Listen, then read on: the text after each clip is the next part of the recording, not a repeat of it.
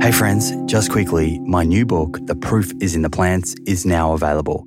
Get it from plantproof.com forward slash book. Thanks so much for all your ongoing support, and I hope you enjoy this episode. As a broadcaster making hardly any money, I would gift friends and colleagues my banana bread, which is kind of like the one recipe that I had memorized. And it was kind of a recipe that I'd grown up with, but put my own tweaks on it. It got such great feedback that I kind of started thinking, wow, like maybe I'm onto something. And yeah, it just kind of blew up. It was an intense year where our apartment was kind of like a small commercial kitchen and it just grew and grew. Right now, I mean, it's been seven years for us. We have 110 customers. We deliver five days a week. We have a delivery van, and so we deliver to mainly cafes and like a few kind of market grocery store type places. And I mean, our, our big goal is really just to prove that there's no compromise when it comes to vegan baking. Vegan baking. Vegan baking. That's Erin Ireland, and this is the Plant Proof Podcast.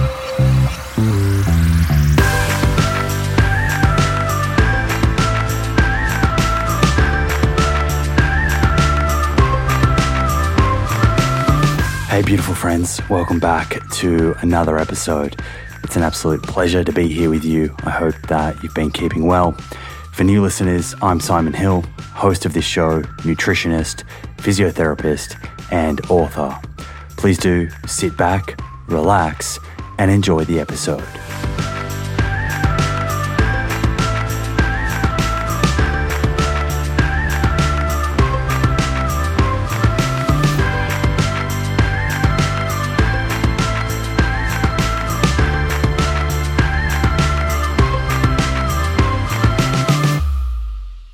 Grew up in North Vancouver. We have the mountains, we have the ocean, we have some beautiful beaches, and I'd say we're really known for the hiking.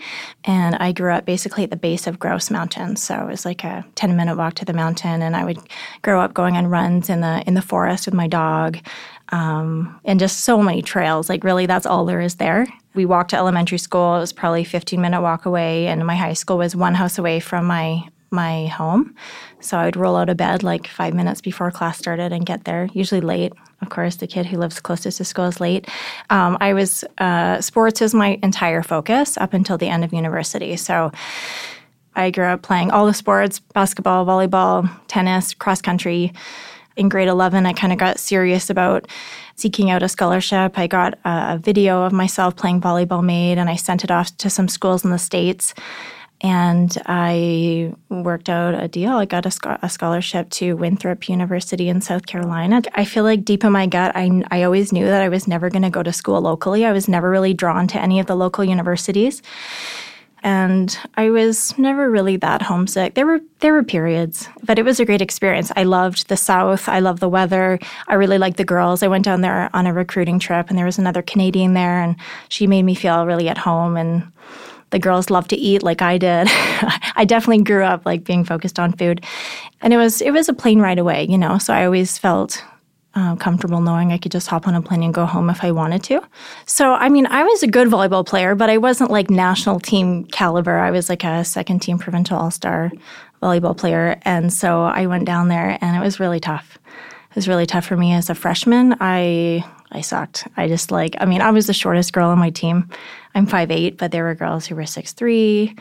Uh, so it was a bit of a eye-opening kind of reality check for me. So I sat on the bench my whole freshman year, and that was really tough. So I kind of like stopped practicing in the front row. I stopped practicing as a hitter just to try to improve my defensive skills. And so from sophomore to senior year, I was a defensive specialist. I was a defender, a digger, a, a passer, so that's what I did, and and it I was glad to stay down there.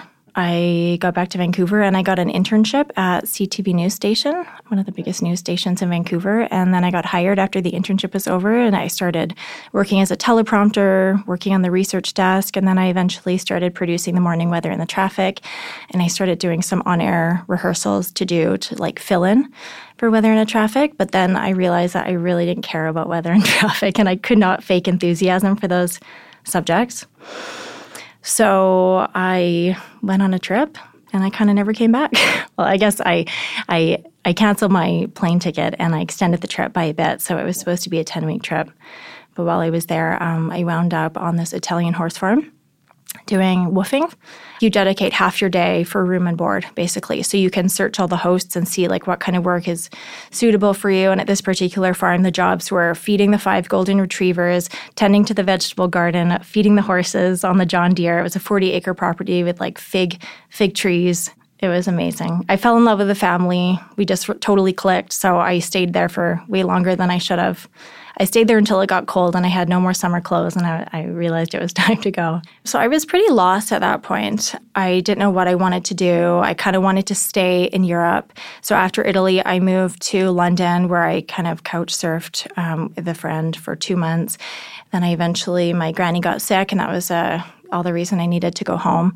So I went home. I surprised my family. They didn't know I was coming home. And um, while I was there, I got this really great opportunity hosting uh, this super local entertainment news magazine show.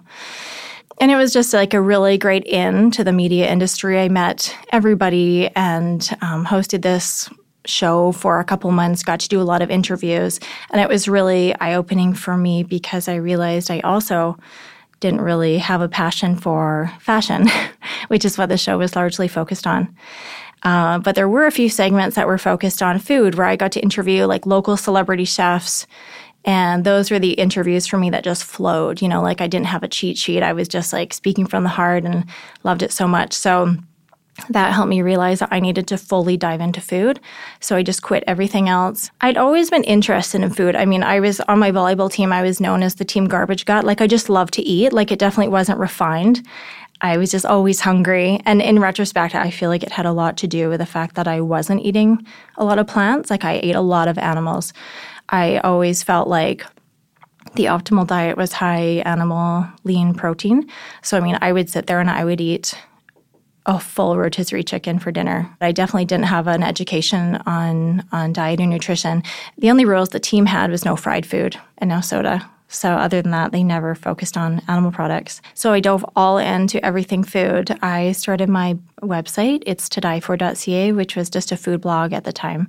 It's since grown into a bit more of like a Vancouver dining guide with categories and better tips. Um, I started writing weekly food review column for Metro newspaper and a monthly magazine column. I started appearing on local talk shows, just talking about you know themed food food stuff, restaurant reviews, that sort of thing, and things really went from there. And then at one point, I feel like the next big thing uh, in my career was starting the bakery business. There was no plan. I mean, I didn't even name it; it kind of named itself.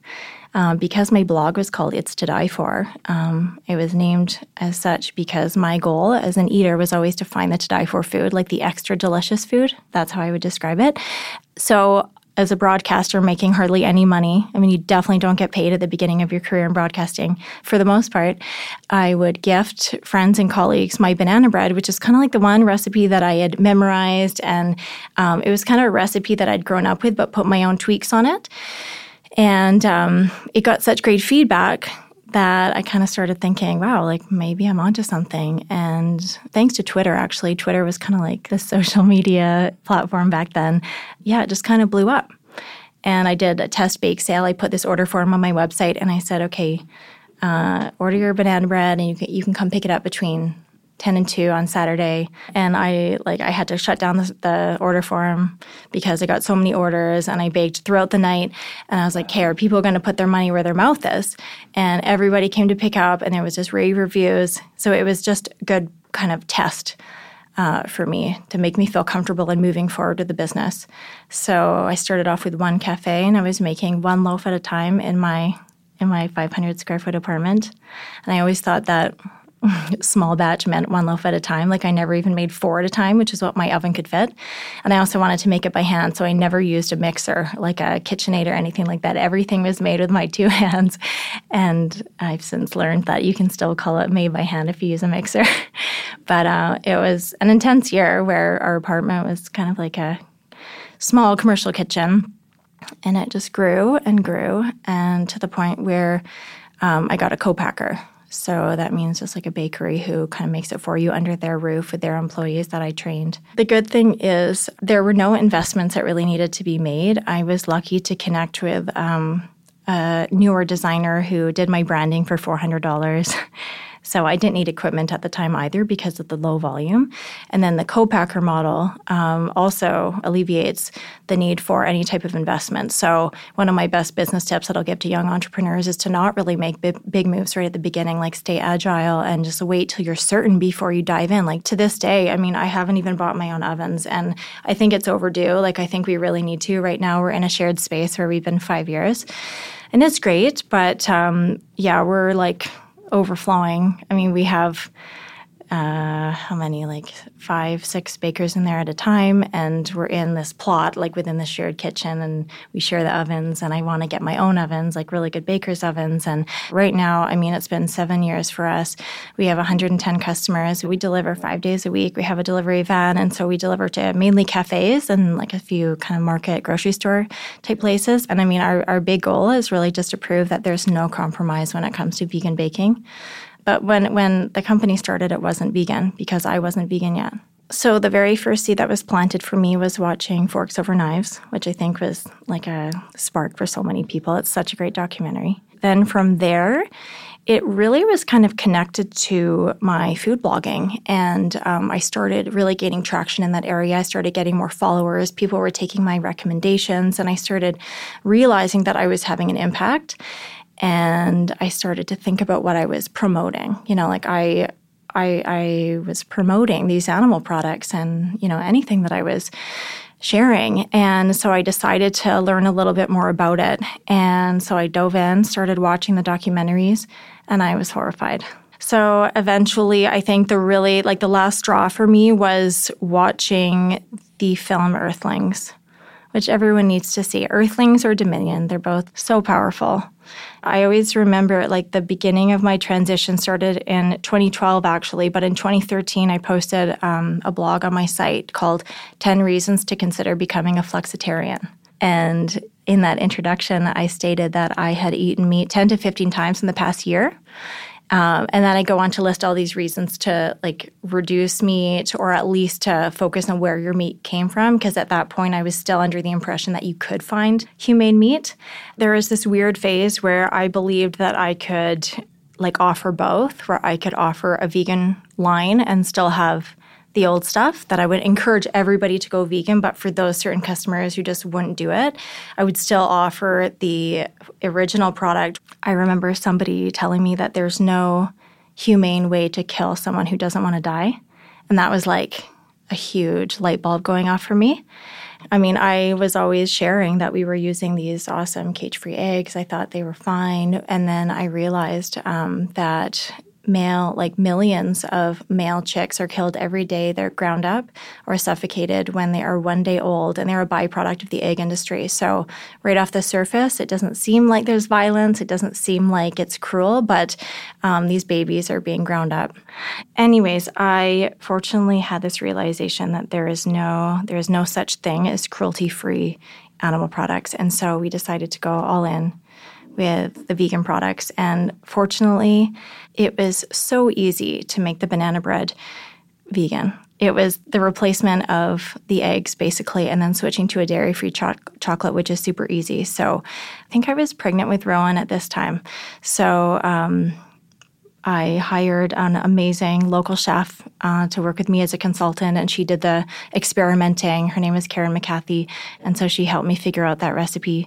And it works like a charm, and nobody knows. And I have my most like you know animal food loving customers and oldest customers just like exclaim that you cannot tell the difference. And some, a lot of people say it's even better. The thing is, we didn't really announce it. I just wanted to transition over, not tell anybody. I actually sent a, a mass email to my customers and I said, we're changing a few ingredients, see attached. and I didn't even make it a big thing. I was kind of worried about some of my bigger, more mainstream customers and nobody cared. So it was it was a great thing for the business and things. I mean, obviously my passion was like reignited, and so I started focus, focusing on it more. And um, I mean, things have only improved. One of the hardest things for me is just being able to delegate. I mean, even handing off the baking to somebody else, I never felt like anybody could do it the way I did it, even though that's silly. Of course they could, but it was a control thing that it was really hard for me to let go of. I mean, I'm not a trained baker, and so I feel like I have some like weird little tricks that I do with my baking. And I actually had some bakers that I hired who were trained, and they would say, Oh, no, we have to do it this way. Like, this is what I learned in school. And I would say, No, no, this is how we're going to do it. This is how I've always done it, and this is what works. And I really feel like the banana bread is something special. Like I've, I mean, obviously I'm incredibly biased, but I've never had better banana bread. And a lot of people say the same.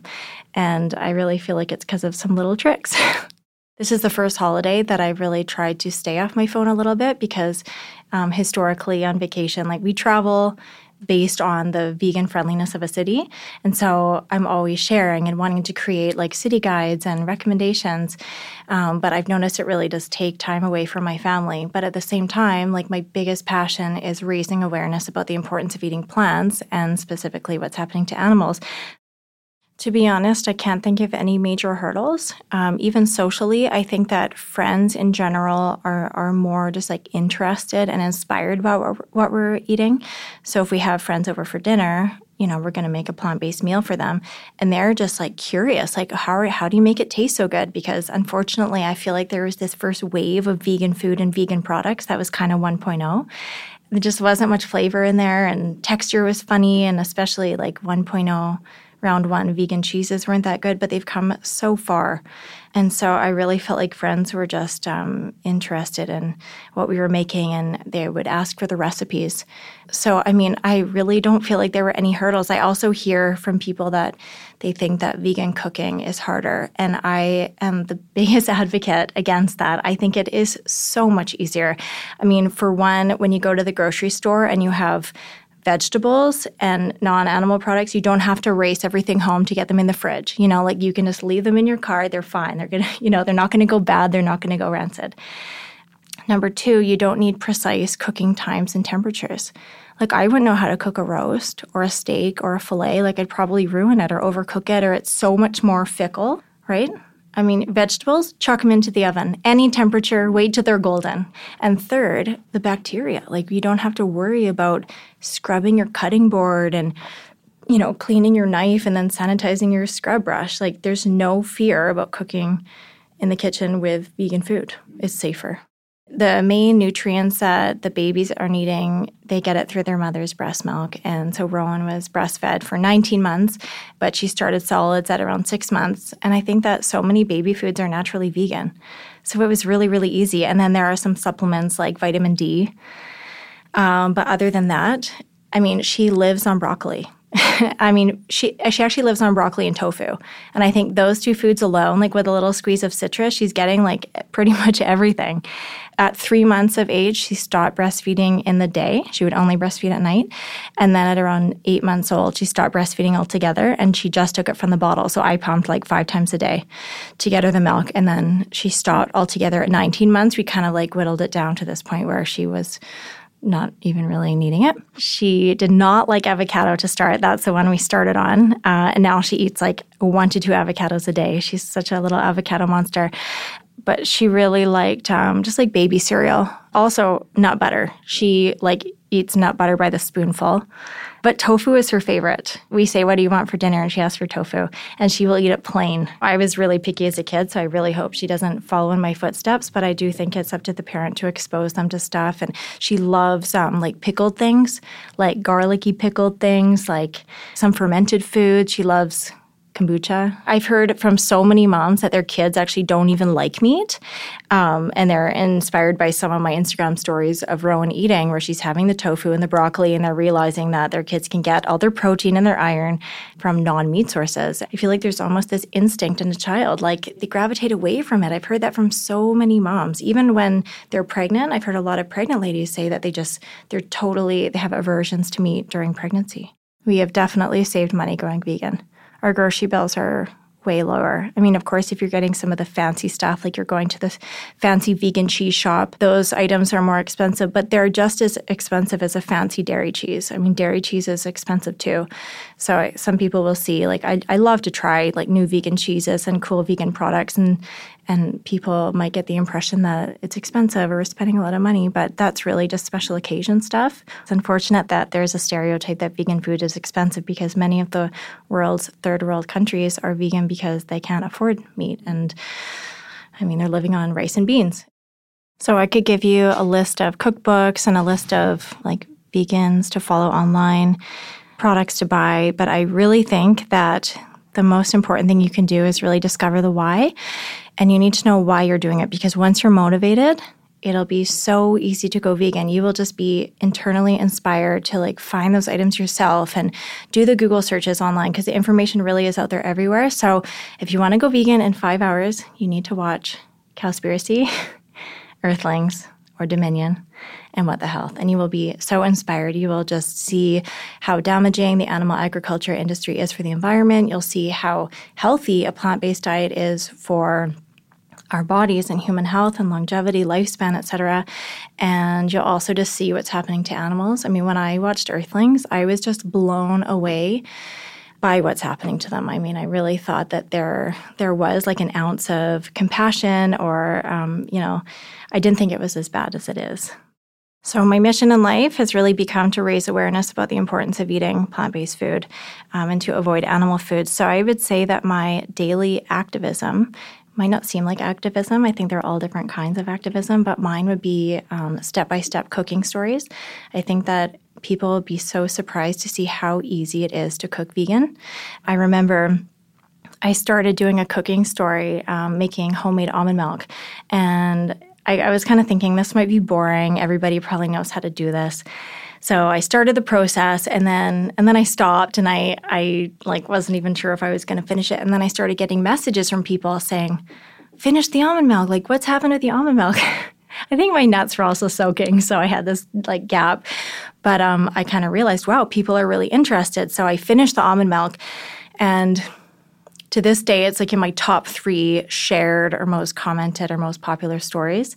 Um, I, I, constantly have people tagging me just saying that they've tried my almond milk recipe, which is just a really basic recipe. But um, people, I mean, the main feedback was that they were so surprised at how easy it is to make your own delicious homemade almond milk.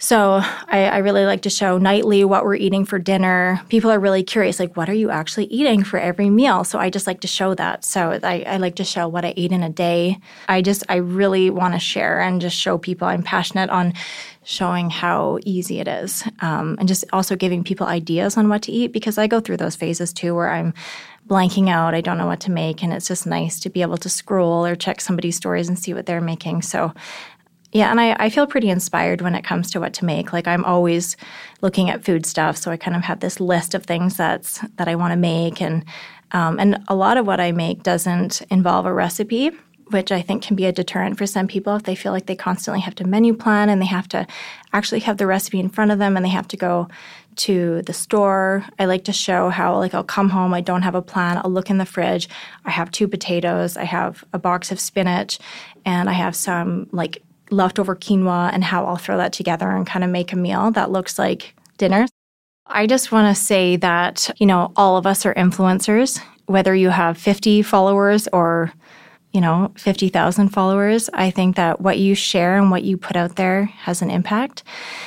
Um, so I think it's really important to, you know, share as much plant-based food as possible. And yeah, just remember that when you're sharing, just because you might not have thousands of followers doesn't mean you're not influencing your friends and your neighbors and your family.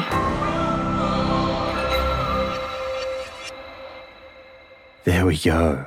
I hope you found that interesting, instructive, illuminating, and clarifying. Of course, if you did, please share with your friends and family on the socials. The more people that we can help together, the better. And while you're there, make sure that we're connected. You can find me on Twitter and Instagram at plant underscore proof. Quick one before I let you go. I am often asked what supplements I take. Probably one of the most common questions that I get actually.